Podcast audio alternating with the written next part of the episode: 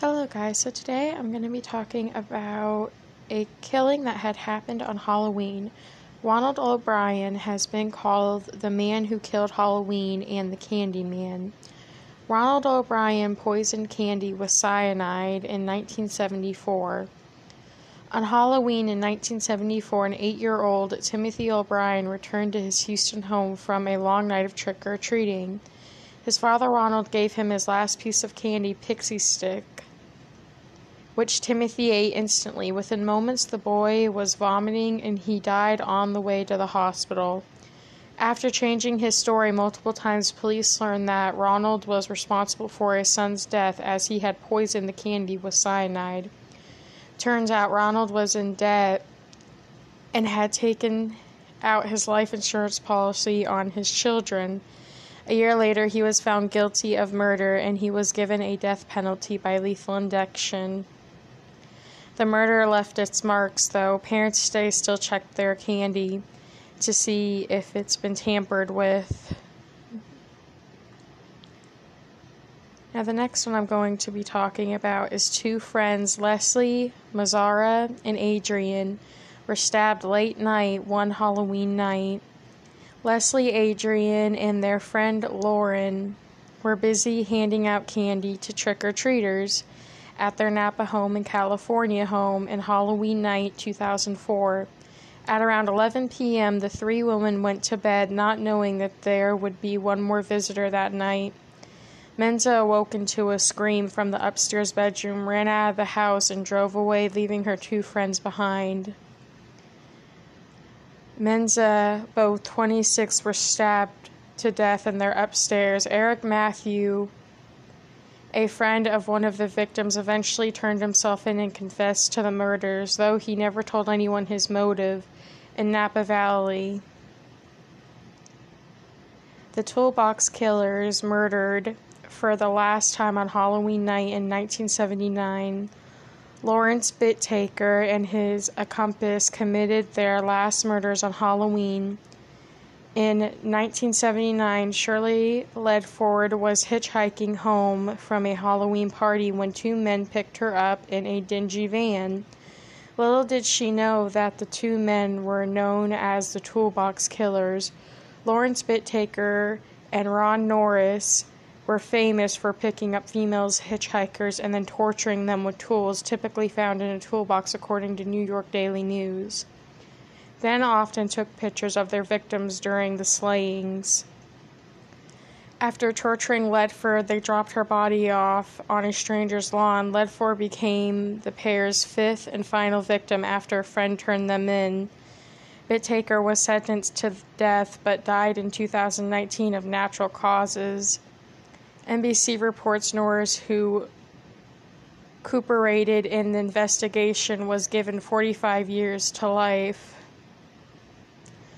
Martha Moxley died after attending a Halloween party.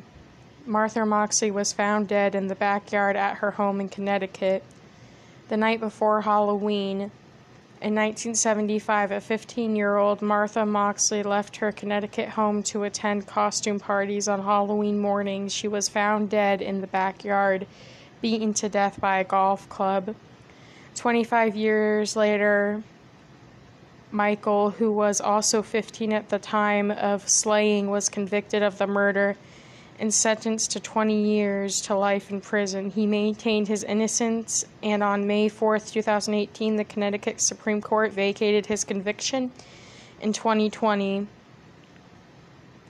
CNN reported that the case was reopened to the public. Japanese exchange student in 1992 never made it to his Halloween party.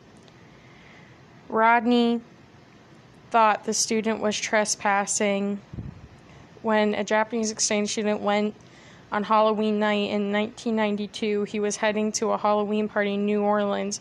Unfamiliar with the neighborhood, he struggled to find the address of the event. When he eventually thought he found the house, he knocked at the door, and when he got no answer, he walked towards the back door, towards his car. Suddenly, the door opened of the house and opened, and the exchange student said, We are here for the party. But the man who was in the doorway shot the exchange student with a revolver. Turns out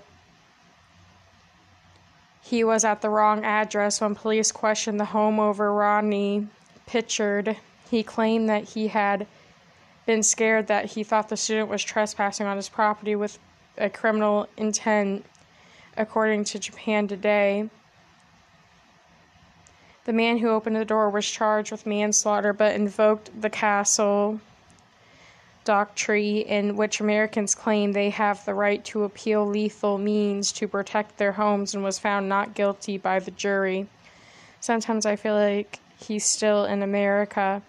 Father told Japan Today in 2012, someday he'll come back home, I say to myself.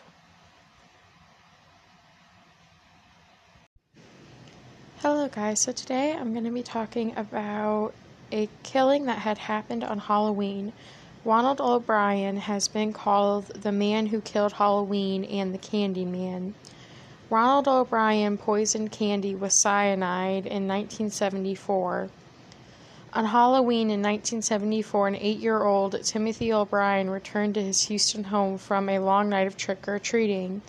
His father Ronald gave him his last piece of candy, Pixie Stick, which Timothy ate instantly. Within moments, the boy was vomiting and he died on the way to the hospital. After changing his story multiple times, police learned that Ronald was responsible for his son's death as he had poisoned the candy with cyanide.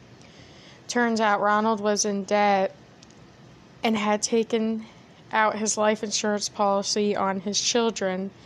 A year later, he was found guilty of murder and he was given a death penalty by lethal injection. The murder left its marks, though. Parents today still check their candy to see if it's been tampered with. Now, the next one I'm going to be talking about is two friends, Leslie Mazzara and Adrian, were stabbed late night one Halloween night. Leslie, Adrian, and their friend Lauren were busy handing out candy to trick or treaters at their Napa home in California home in Halloween night 2004. At around 11 p.m., the three women went to bed not knowing that there would be one more visitor that night. Menza awoke into a scream from the upstairs bedroom, ran out of the house, and drove away, leaving her two friends behind.